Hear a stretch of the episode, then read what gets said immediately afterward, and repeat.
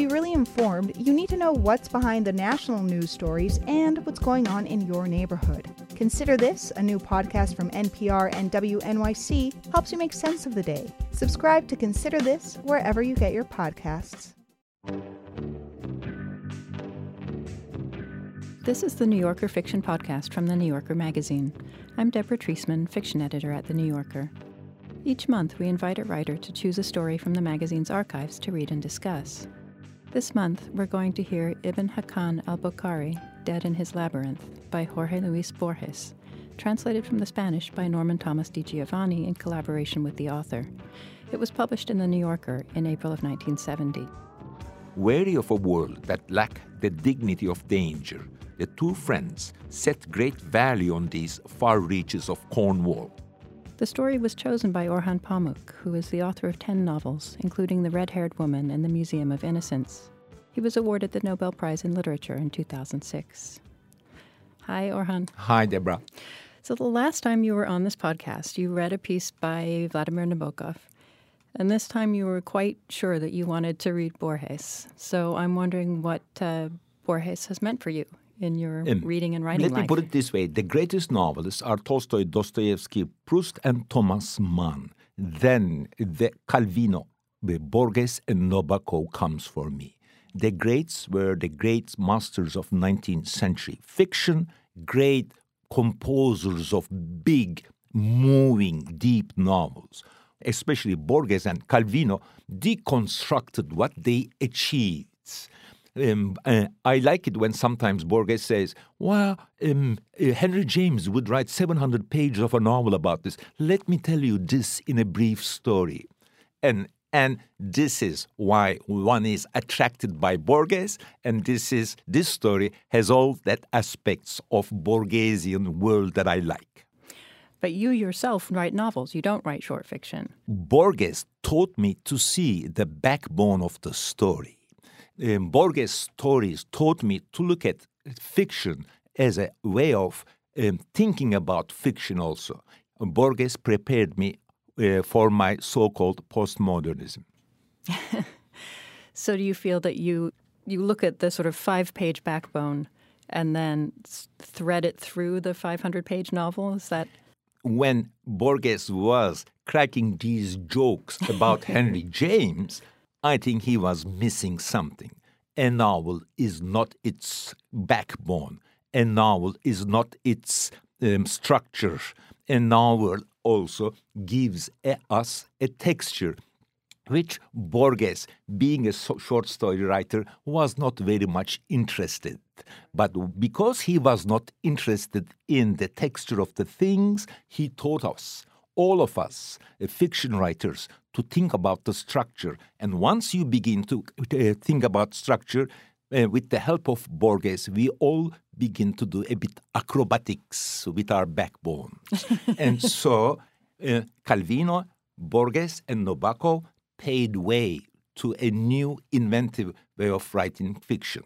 And this story is one of these essential stories that is about this story um, and there are two characters who are talking about two characters 25 years ago, and they, in, in, in a way, mirror each other. The stories and characters mirror each other. These are things that I like. Or perhaps these are things that I learned from Borges and begin to like after him. so this is one of one of three stories that Borges wrote um, three detective stories, he called them, mystery stories that he wrote in response to Edgar Allan Poe or in homage to, to Poe. Do you feel that they're written in a different style than, than the other stories by Borges? Yeah. And he alludes to the, the locked room mystery, for example, uh, than Poe's Purloined uh, letter. Uh, here, it's not the style really, but making the logic or even metaphysic of detective story, um, part of the story is interesting. That is his invention. Here, in a way, um, we see Borges learning a lot from Edgar Allan Poe, uh, Hoffman, then adding Pirandello, Pirandello's influence. That is, he is part of the, uh, uh, the metaphysics. Before the Pirandello, writers would write about symmetries um, ironies, as things that happen outside of themselves, as things that happen to others, while Borges invented the, uh, that he himself, Borges, is in the story, and we are never sure which one is Borges, which one is the character, and this ga- gave the reader space that has elasticity. That we, when we read Borges, in a sense, our minds are trying to form a space in which these characters can move as they move in a normal, so called normal novel or a normal short story. It is a detective story, it is a mystery. And by the end of the story, the mystery has been solved. And then you get something else, which we'll, we'll hear. But, but in the end, it's so hard to imagine in your mind's eye uh, what is the solution. Uh, um, in fact, the, it's not the solution as he suggests, uh, but our attempt to form this new space or new acrobatics or um, seeing the world upside down. And this attempt to see the fiction upside down is Borges. We are forcing to ourselves to see the world as he also wants us to see, and it's a very hard thing. And in fact, we realize that this metaphysical acrobatics is the subject itself. we are doing a lot to uh, right. understand it, right. be there. Yeah. Do you think that that uh, someone listening can solve the story? before yeah. they hear the solution? It's, it's like reading Ulysses. You always say, I'm going to finish it, I'm going to see everything he suggested, but one asks himself, the reader asks, uh, himself whether Borges also can imagine it completely. It's like philosophy. You make a logic, but to visualize that logic is even harder. well, we'll talk some more after the story. Now here's Orhan Pamuk reading Ibn Hakkan al Bokhari, Dead in His Labyrinth by Jorge Luis Borges. Ibn Hakkan al Bokhari, Dead in His Labyrinth like the spider which builds itself a feeble house from the Koran. This said Dunraven with a sweeping gesture that did not fail to embrace the misty stars while it took in the bleak moor, the sea, the dunes, an imposing tumble-down building that somehow suggested a stable long since fallen into disrepair. This is the land of my forebears. Unwin his companion drew the pipe out of his mouth and made some faint sounds of approval.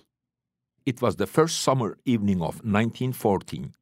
Wary of a world that lacked the dignity of danger, the two friends set great value on these far reaches of Cornwall.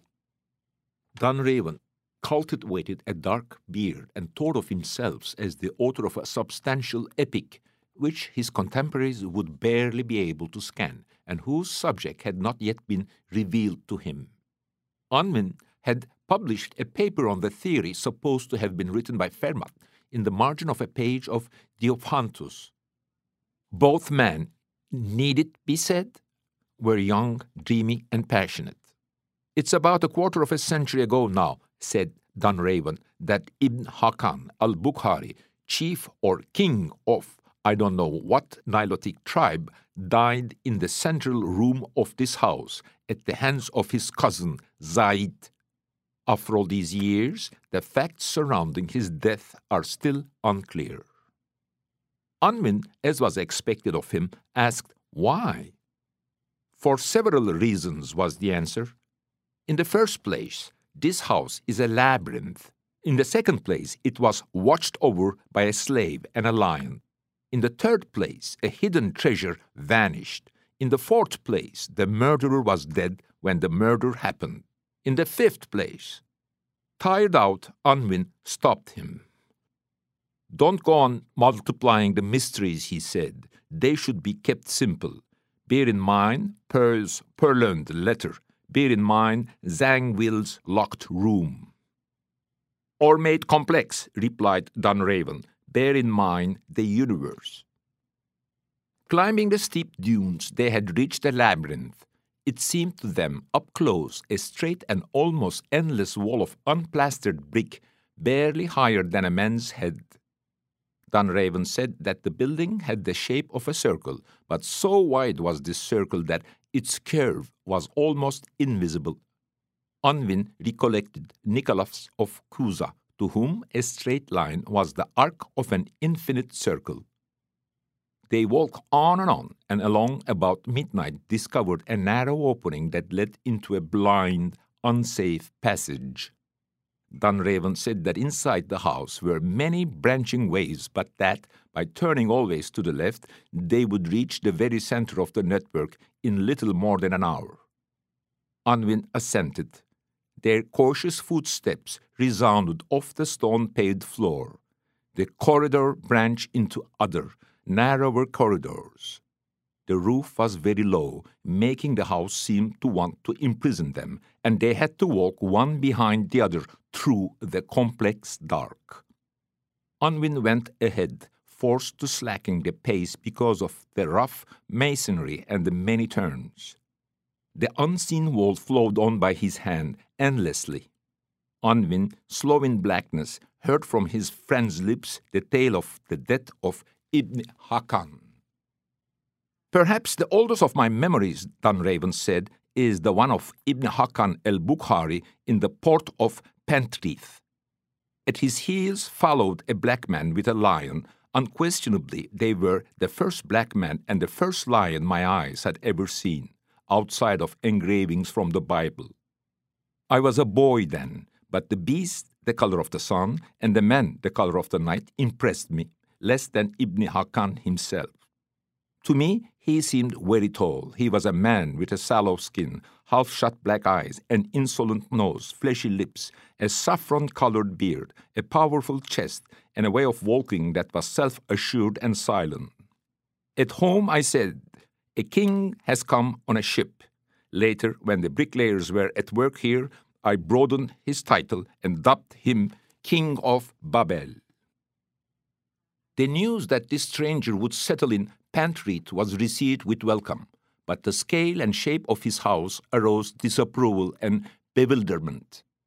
It was not right that a house should consist of a single room and of miles and miles of corridors. Among foreigners, such houses might be common, people said, but hardly here in England.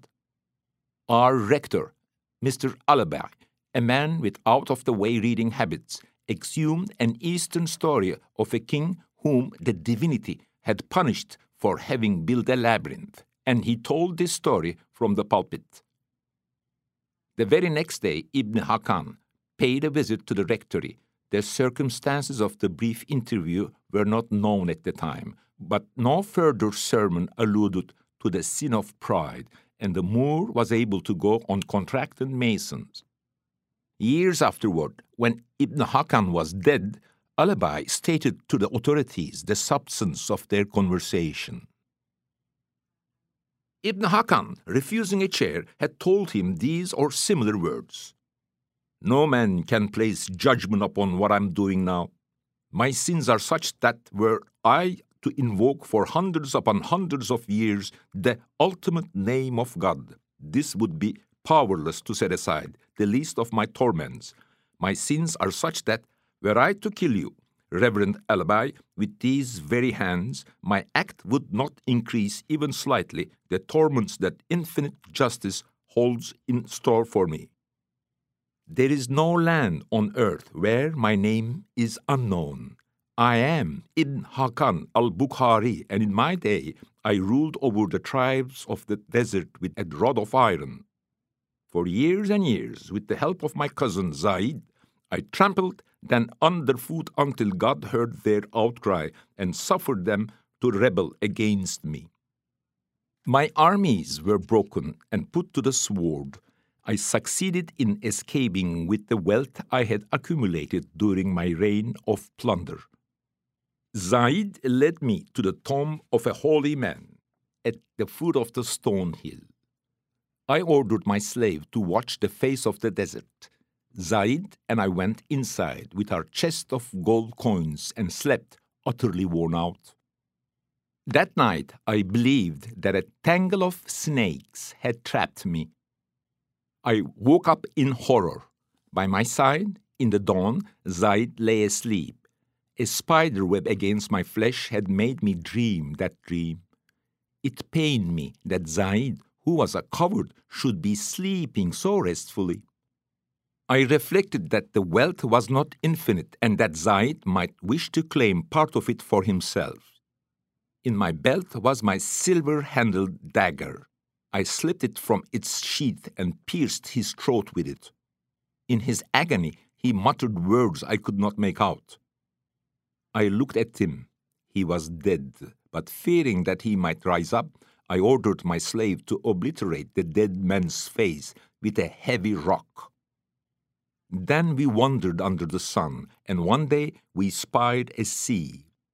Very tall ships plowed a course through it. I thought that a dead man would be unable to make his way over such waters, and I decided to seek other lands. The first night after we sailed, I dreamed that I killed Zaid. Everything was exactly the same, but this time I understood his words. He said, As you now kill me, I shall one day kill you wherever you may hide. I have sworn to avert that threat. I shall bury myself in the heart of a labyrinth so that Zaid's ghost will lose its way. After having said this, he went away.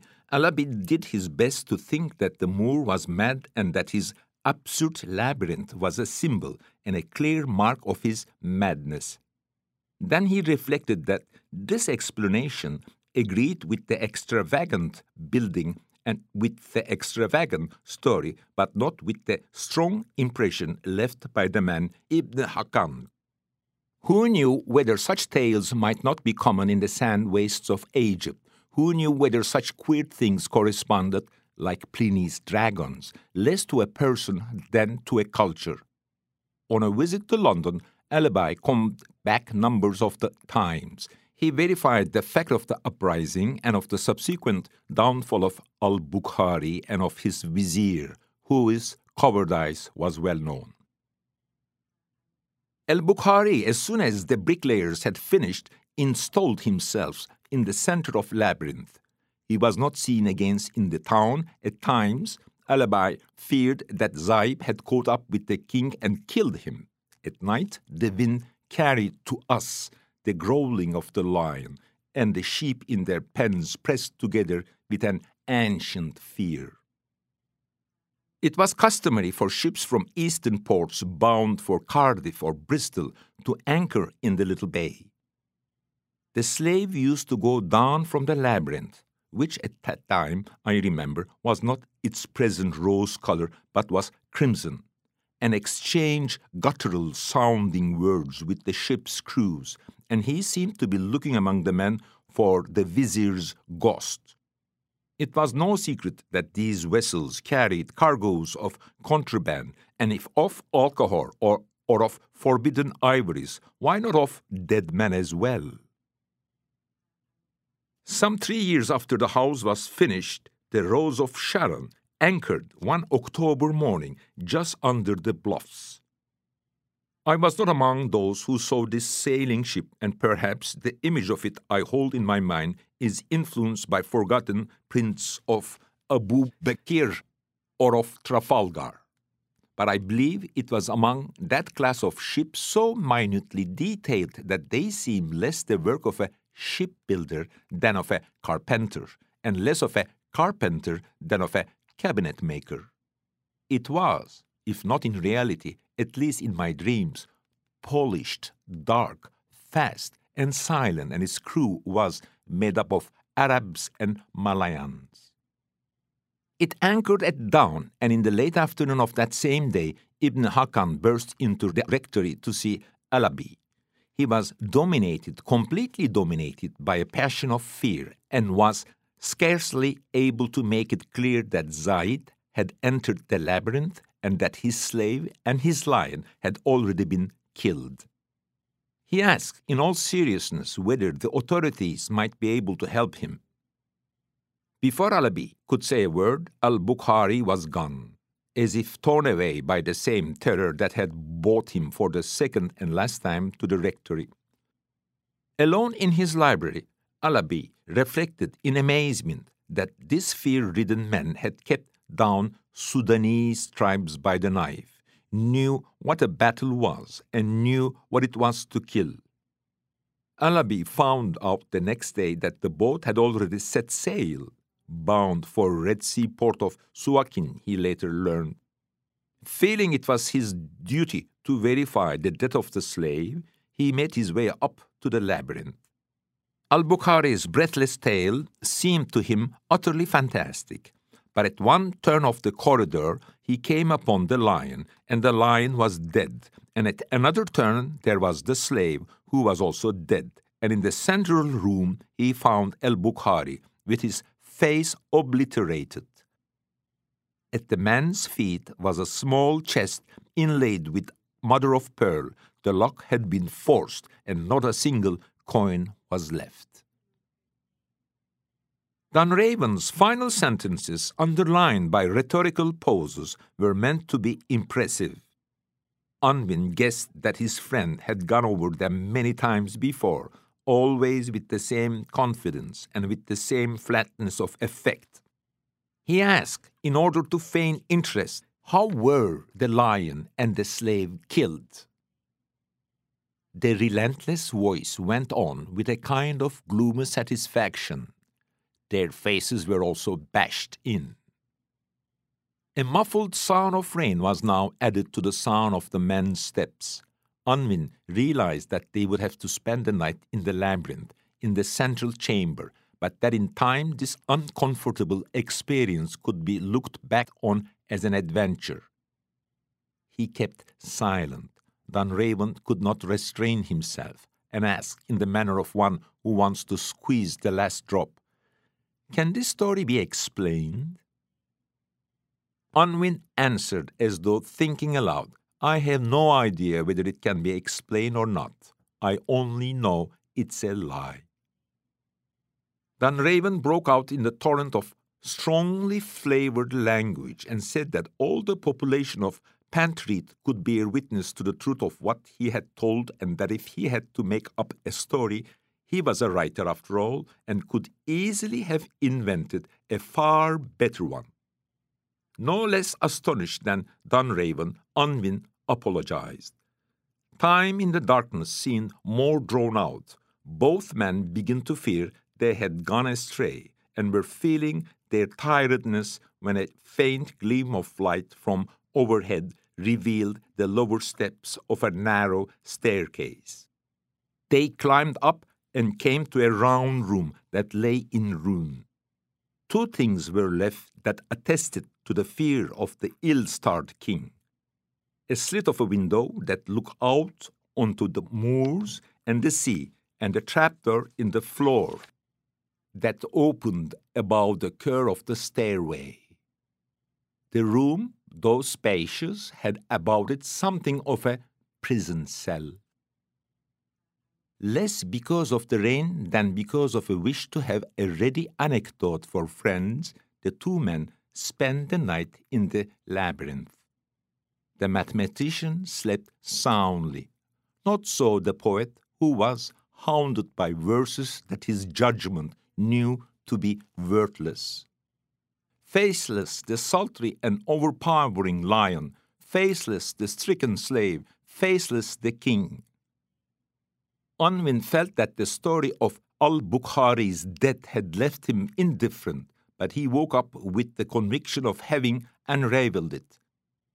All that day he was preoccupied and unsociable, trying to fit the pieces of the puzzle together, and two nights later he met Dunraven in a pub back in London and said to him these or similar words. In Cornwall, I said your story was a lie the facts were true, or could be thought of as true, but told the way you told them, they were obviously lies. I will begin with the greatest lie of all, with the unbelievable labyrinth. A fugitive does not hide himself in a maze. He does not build himself a labyrinth on a bluff overlooking the sea, a crimson labyrinth that can be sighted from afar by any ship's crew. He has no need to erect a labyrinth when the whole world already is one. For anyone who really wants to hide away, London is a better labyrinth than a lookout tower to which all the corridors of a building lead. The simple observation I have just propounded to you came to me the night before last while we were listening to the rain on the roof and were waiting for sleep to fall upon us. Under its influence, I choose to put aside your absurdities and to think about something sensible. About the theory of series, say, or about a fourth dimension of space, asked Dunraven. No, said Unwin Sirius. I thought about the labyrinth of Crete, the labyrinth whose center was a man with the head of a bull. Dunraven, steeped in detective stories, thought that the solution of a mystery is always less impressive than the mystery itself. Mystery has something of the supernatural about it and even of the divine. Its solution, however, is always tainted by sleight of hand he said to put off the inevitable. On coins and in sculpture, the Minotaur has a bull's head. Dante imagined it as having the body of a bull and a man's head. That version also fits my solution, Unwin agreed. What matters is that both the dwelling and the dweller be monstrous. The Minotaur amply justifies its maze. The same can hardly be said of a threat uttered in a dream. The Minotaur's image, once evoked, unavoidably, of course, in a mystery in which there is a labyrinth, the problem was virtually solved. Nonetheless, I confess I did not fully understand that this ancient image held the key, but in your story I found a detail I could use the spider web. The spider web? repeated Dunraven, baffled. Yes, it wouldn't surprise me at all if the spider web, the platonic spider web, let's keep this straight, may have suggested to the murderer, for there is a murderer, his crime. You remember that Al Bokhari in the tomb dreamed about a tangle of snakes and upon waking found that a spider web had prompted his dream. Let us go back to that night in which Al Bokhari had that dream. The defeated king and the vizier and the slave are escaping over the desert with treasure. They take shelter for the night in a tomb. The vizier, whom we know to be a coward, sleeps. The king, whom we know to be a brave man, does not sleep. In order not to share the treasure, the king knifes the vizier. Several nights later, the vizier's ghost threatens the king in a dream. All this is unconvincing. To my understanding, the events took place in another way. That night, the king, the brave man, slept, and Zaid, the coward, lay awake. To sleep is to forget all things, and this particular forgetfulness is not easy when you know you are being hunted down with drawn swords. Zaid, greedy, bent over the sleeping figure of his king. He thought about killing him. Maybe he even played with his dagger, but he did not dare. He woke the napping slave, they buried part of the treasure in the tomb, and they fled to Suakin and to England. Not to hide themselves from Al Bokhari, but to lure him and to kill him, they built, like the spider its web, the crimson labyrinth on the high dunes in sight of the sea. The vizier knew that ships would carry to Nubian ports the tale of the red bearded man, of the sleigh, and of the lion, and that sooner or later Al Bokhari would come in search of them in their labyrinth. In the last passageway of the maze, the trap lay waiting. Al Bokhari had always underrated Zaid and now did not lower himself to take the slightest precaution. At last, the wished for day came. Ibn Hakkan landed in England, went directly to the door of the maze, made his way into its blind corridors, and perhaps had already set foot on the first steps when his vizier killed him. I don't know whether with a bullet from the trapdoor in the ceiling. The slave would finish off the lion, and another bullet would finish off the slave. Then Zaid crushed the three faces with a rock.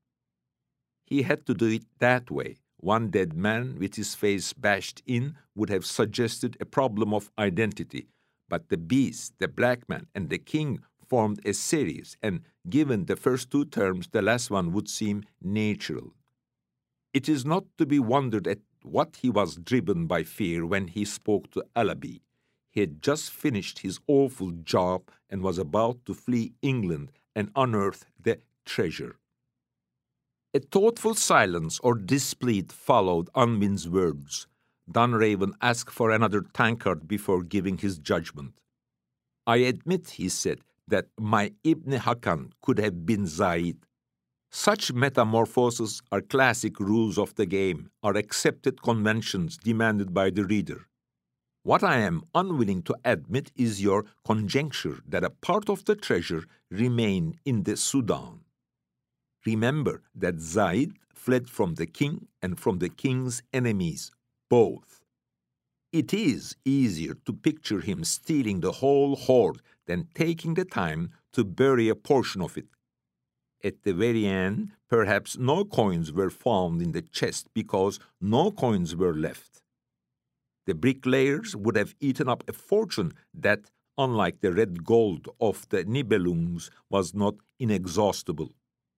And so we have Ibn Hakkan crossing the seas in order to recover a treasury already squandered. I shouldn't say squandered, Unwin said. The vizier invested it, putting together on an island of infidels a great circular trap made of brick and destined not only to lure a king, but to be his grave. Zaid, if your guess is correct, acted out of hate and fear and not out of greed. He stole the treasure and only later found that he was really after something else. He really wanted to see Ibn Hakkan dead. He pretended to be Ibn Hakkan. He killed Ibn Hakkan, and in the end, he became Ibn Hakkan. Yes, agreed Dunraven. He was a good for nothing who, before becoming a nobody in debt, wanted one day to look back on having been a king or having been taken for a king. The Two Kings and Their Two Labyrinths. This is the story the Reverend Allaby told from the pulpit. Chronicles worthy of trust have recorded, but only Allah is all knowing, that in former times there was a king of the isles of Babylon who called together his architects and his wizards and set them to build him a labyrinth so intricate that no wise man would dare enter inside, and so subtle that those who did would lose their way. This undertaking was a blasphemy, for confusion and marvels belong to God alone and not to men. With the passage of time, there came to his court a king of the Arabs, and a king of Babylon, wishing to mock his guest's simplicity, allowed him to set foot in his labyrinth, where he wandered in humiliation and bewilderment until the coming of night. It was then that the second king implored the help of God, and soon after came upon the door. He suffered his lips to utter no complaint, but he told the king of Babylon that he, too, had a labyrinth in his land, and that, God willing, he would one day take pleasure in showing it to his host. Then he returned to Arabia, gathered his captains and his armies, and overran the realms of Babylon with so fair a fortune that he ravaged its castles, broke its peoples, and took captive the king himself. He bound him onto a swift camel and brought him into the desert. Three days they rode, and then the captor said, O king of time and crown of the century, in Babylon you lured me into a labyrinth of brass cluttered with many stairways, doors, and walls. Now the Almighty had brought it to pass that I show you mine, which has no stairways to climb, nor doors to force, nor unending galleries to wear one down, nor walls to block one's way. He then loosened the bonds of the first king and left him in the heart of the desert to die of thirst and hunger. Glory be to the living who dieth not. That was Orhan Pamuk reading Ibn Hakkan al Bokhari, Dead in His Labyrinth, by Jorge Luis Borges, translated from the Spanish by Norman Thomas Di Giovanni in collaboration with the author. The story was published in The New Yorker in April of 1970 and appears in several collections, including The Aleph and Other Stories, published by Penguin Classics in 2004, and Collected Fictions, published by Viking in 1998. The New Yorker Festival is back, and it's our 21st year. Undeterred by COVID, we're coming to you virtually with a fantastic lineup, and you can enjoy it all without even putting on your shoes. Chris Rock is joining us, Jerry Seinfeld and Steve Martin too, and a performance and conversation with Fiona Apple. There's also Elizabeth Warren and Alexandria Ocasio Cortez, Eric Holder, and many more. You can find out everything that's happening and buy tickets at newyorker.com slash festival. Again, that's newyorker.com slash festival. See you there.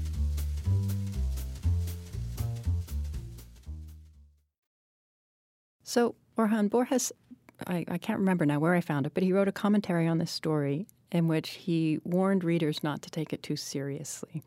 He says, When I wrote Ibn Hakkan, however, it became a cross between a permissible detective story and a caricature of one. The more I worked on it, the more hopeless the plot seemed and the stronger my need to parody. What I ended up with, I hope, will be read for its humor. I certainly can't expect anyone to take seriously or to look for symbols in such pictorial whims as a black slave, a lion in Cornwall, a red haired While king. he also inserts the word symbol in the story, which I was surprised. he said the Moor was mad and that his absurd labyrinth was a symbol. And what was a symbol of? He doesn't let us know which. What is it? Is a symbol of? Is is a symbol of his madness. Mhm. So he tells us not to look for symbols, not to take these things as symbols, to read the I story agree. for its humor. Yeah, what do you I- think? I think Borges had already invented himself, and he had done so much. Now he is at the zenith of his fame, and in a way, is a bit repeating himself, doing a pastiche of Borges. And I also like that this old-fashioned, partly Orientalist uh, imagery of Arabia, Ibn Hakkan al-Bokhari. Then there is there is uh, Sudan, especially uh, at those years. Sudan was scary for the British because there was a, a Muslim uh, uh, Mahdi of Sudan.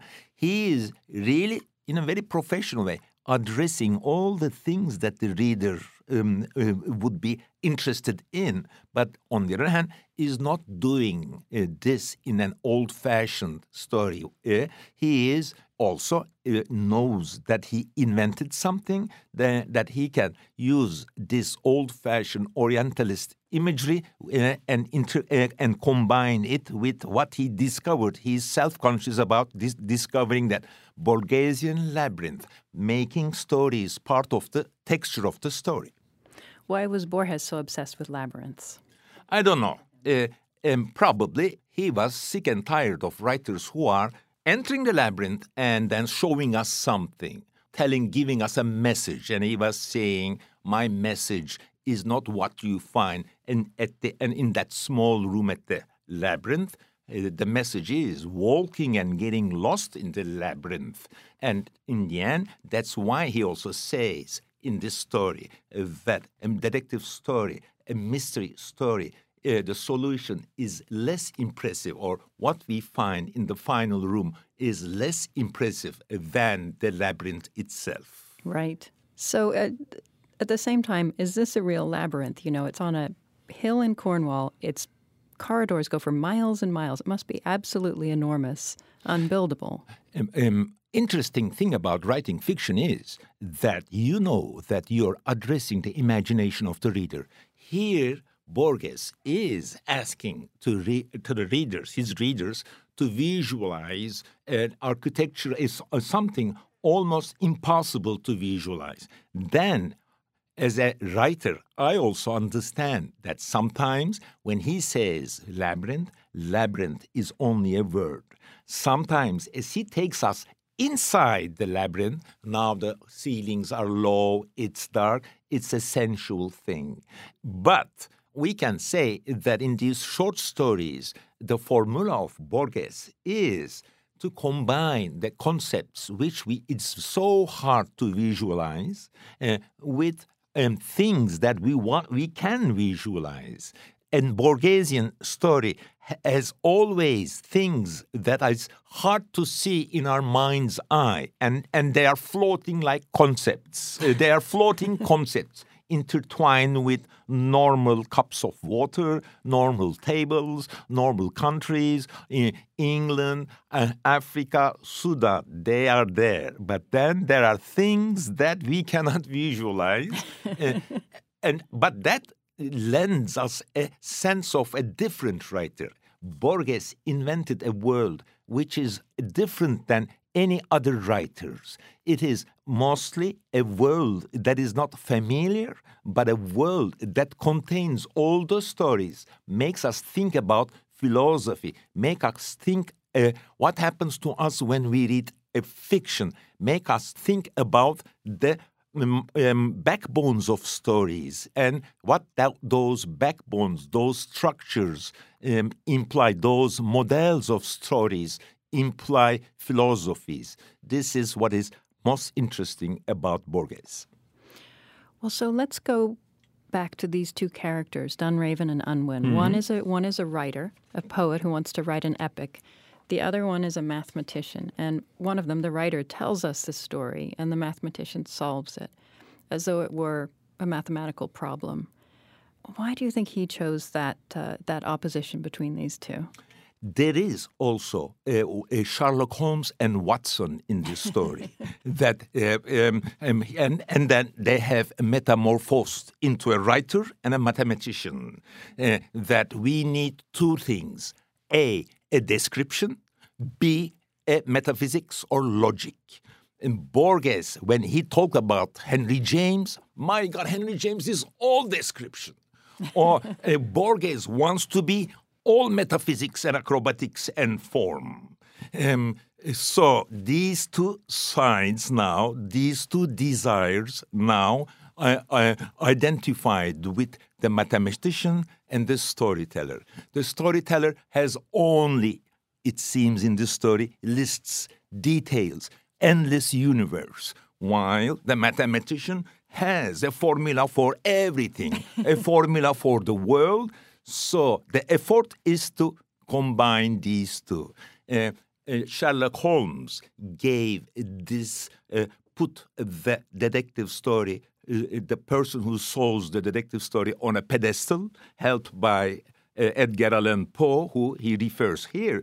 But the hidden influence also partly here is Sherlock Holmes because, you know, they have a distance to the uh, act and there are two minds. One is a bit naive and the other is very penetrating and intelligent and sees the metaphysics. And we are all happy that they are chatting.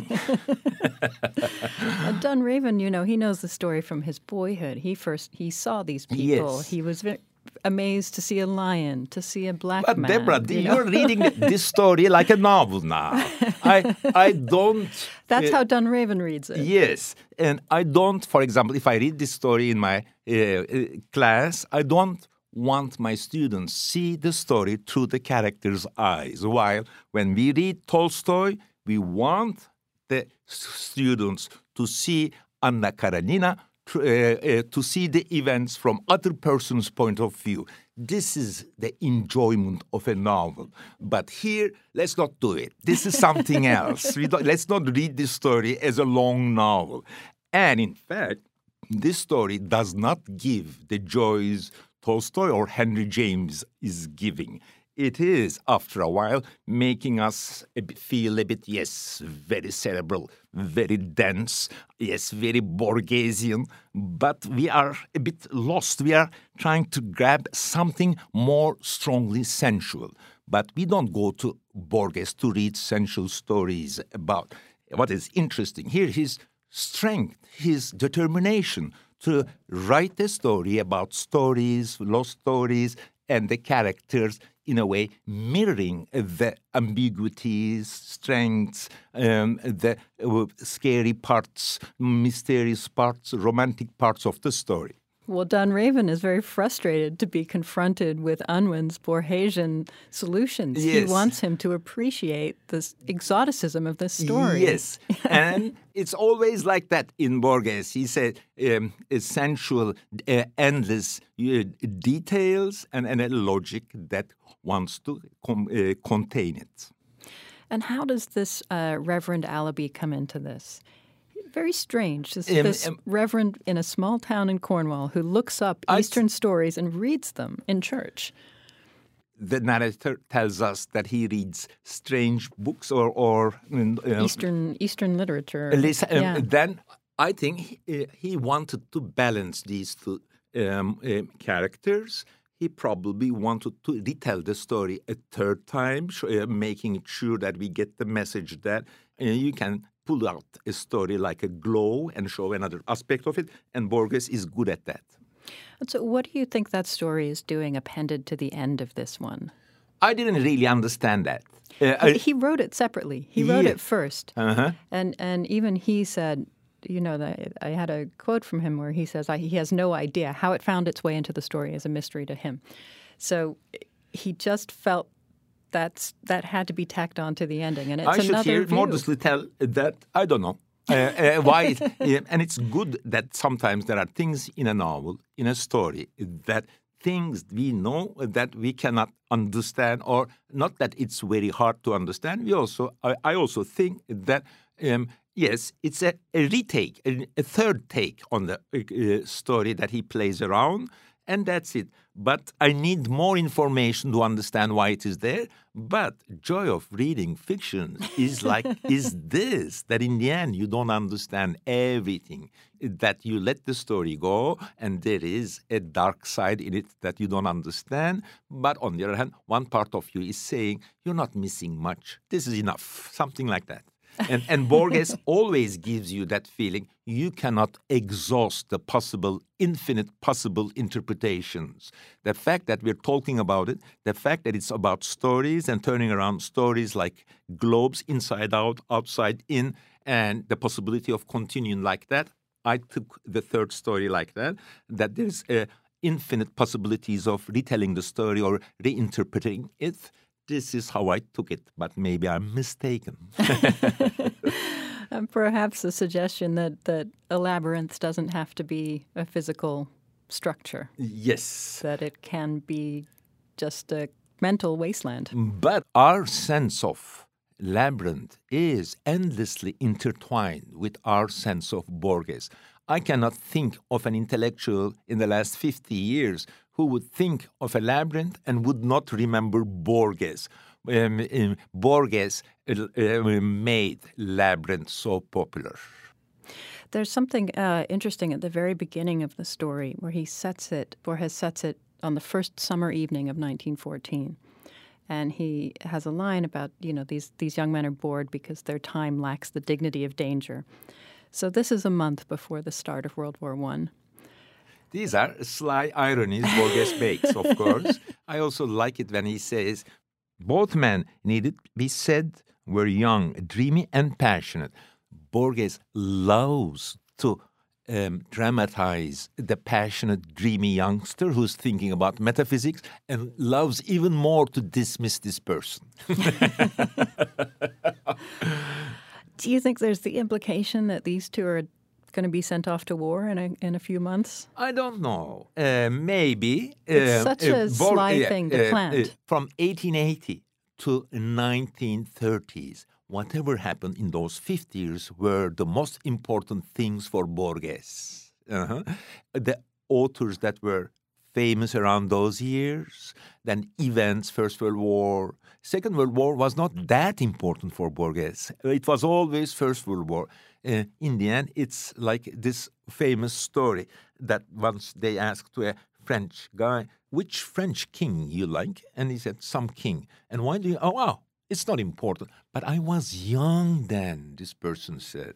So Borges was young before the First World War and then and the enthusiasm to go to that war. Um, it was a war of patriotism and machine guns. Uh, maybe he was not uh, a radical critic of social structures that led to war, but he had a sense of its stupidity, uh, a sense of its narrowness. And he was writing this. He he wrote this story in I think in late 1949 or so. It was published in Spanish in 51. So that's after the Second World War. So he's coming he's coming out of you know 30 years of of at least European crisis and disaster. And he writes this sort of funny story about well, maybe not so funny, but about an exotic figure turning up on the coast of Cornwall with his lion and his slave. Yeah, yes, if you look at it that way, say around that time, Graham Greene was going to Africa, to Cuba, writing very social novels, and Borges was doing this old fashioned thing. But Borges was, on the other hand, was, in the end, writing like Borges. Borges was already famous, and everyone wanted him to be a Borges, not a Graham Greene.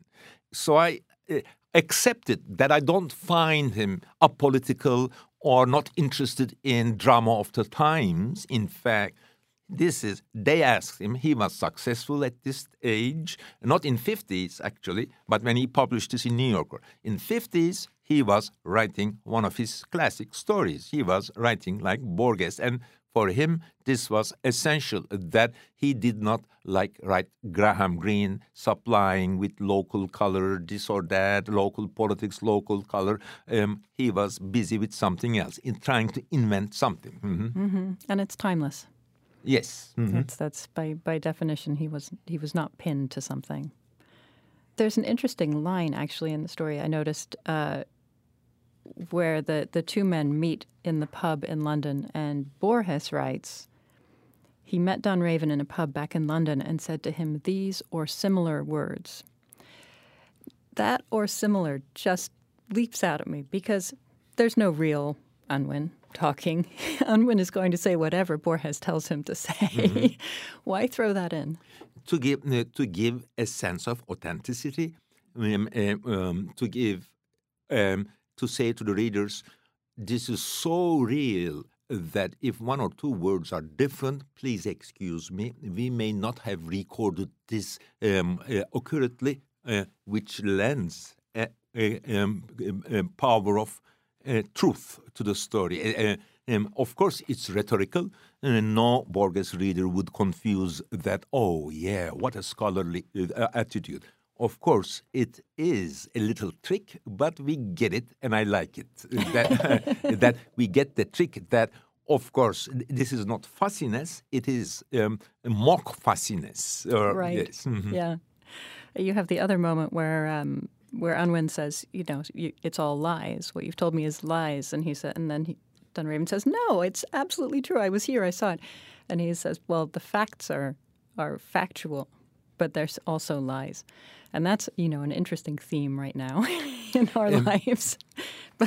Borges, um, like many writers, enjoyed um, going around the line between fact and fiction.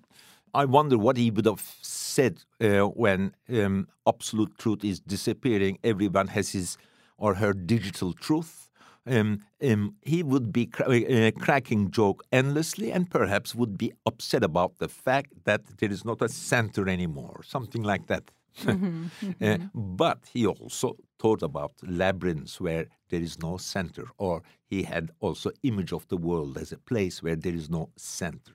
Yeah, uh, where where it's all Babel. You know, he even refers to, to uh, yes. as mm-hmm. the king of Babel. Yes. Do you think we walk away from this story with something more than a mystery solved, a, we, a puzzle first of solved? All, um, every author has his or her seasons. Now, we are not in the season of discovery of Borges. We are sending, uh, this is a homage to Borges. He has achieved so much. I have learned so much from him, not only me, my generation of writers, uh, American postmodern literature from Don DeLillo to Thomas Pynchon learned so much from Borges. When we read a Borges story again, not only we are um, refreshing our memories, we are also sending uh, him our respects that he made it possible for us to see our lives in a different way than flat 19th century realism, and we are very grateful to him for giving us a new vision of fiction. Well, thank you so much, Orhan. I enjoyed talking to you. Jorge Luis Borges, who died in 1986, was an Argentine short story writer, essayist, poet, and translator. His works translated into English include Labyrinths, The Aleph and Other Stories, The Book of Sand and Shakespeare's Memory, and collected fictions. Orhan Pamuk's novels include Snow, My Name is Red, and The Museum of Innocence. He has also published several books of nonfiction, including Istanbul Memories in the City and Other Colors. He's the recipient of the Nobel Prize in Literature, the International Dublin Literary Award, the Norman Mailer Prize, and many other awards. You can download more than 130 previous episodes of the New Yorker Fiction Podcast, including one in which Orhan Pamuk reads Vladimir Nabokov's My Russian Education, or subscribe to the podcast for free in the Apple Podcast section of the iTunes Store. On the Writer's Voice podcast, you can hear short stories from the magazine read by their authors. You can find The Writer's Voice and other New Yorker podcasts on your podcast app. Tell us what you thought of this program on our Facebook page, or rate and review us in Apple Podcasts on iTunes. The New Yorker Fiction Podcast is produced by Jill Duboff. I'm Deborah Treisman. Thanks for listening.